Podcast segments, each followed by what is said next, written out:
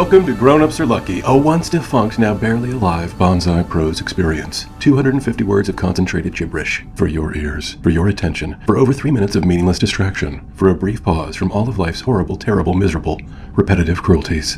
For you. This week's episode is titled Heist.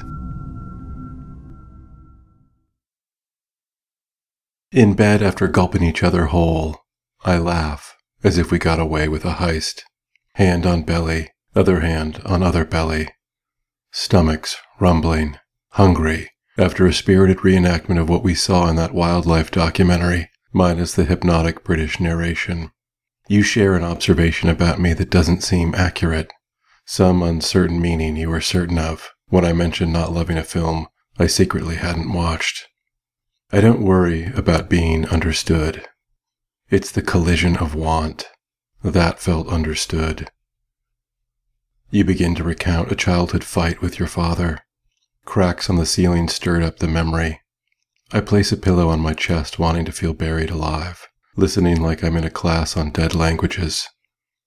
Outside, a bird laughs in the face of another bird. Or maybe one is giving the other a shopping list. Your fingers make a comb through my lesser neighborhoods. I am not like your father, you tell me. You are not like my mother, I reassure you, knowing eventually every family member will surface. Every ancient knot in every muscle will get twisted. It is life, I say, not sharing the context. You are no longer in bed. Years have passed. I think of you. I see photos online. Still an attractive mystery. Still a description that doesn't fit. That's how it felt together settling for a word that wasn't specific, calling something a doohickey when the word I was looking for was relationship.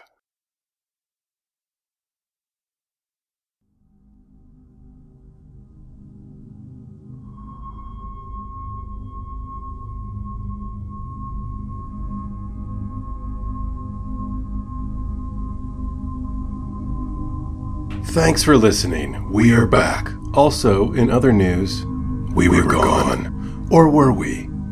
Is anything ever gone anymore? Now that anything can be accessed at any time, our being away no longer means anything. The intervening months were like a dream you kept meaning to write down in your dream journal, but didn't, and now you only remember it as a smile you had that maybe took place in a hospital. Unless that was a train station. What we are saying is that just like that tattoo you got when you were a teenager trying to feel different, we will always be with you.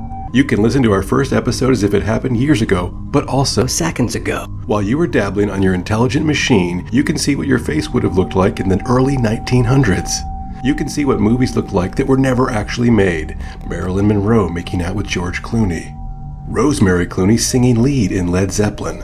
Today you can step back, or, or rather, rather, get, back, back, and watch the Beatles disintegrate in real time, as if yesterday was tomorrow. Or you can wait until next week, and, and they'll, still, be there.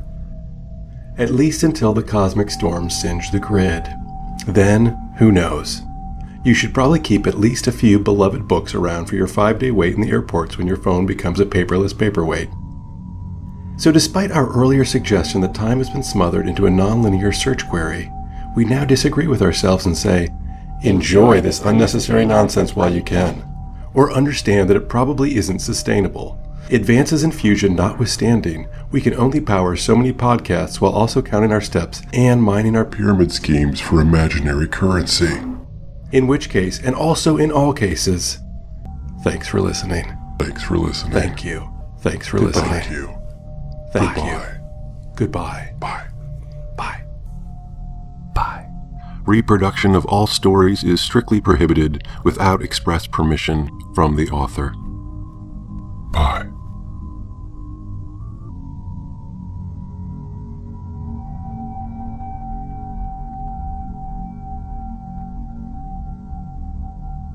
Now get on with your life.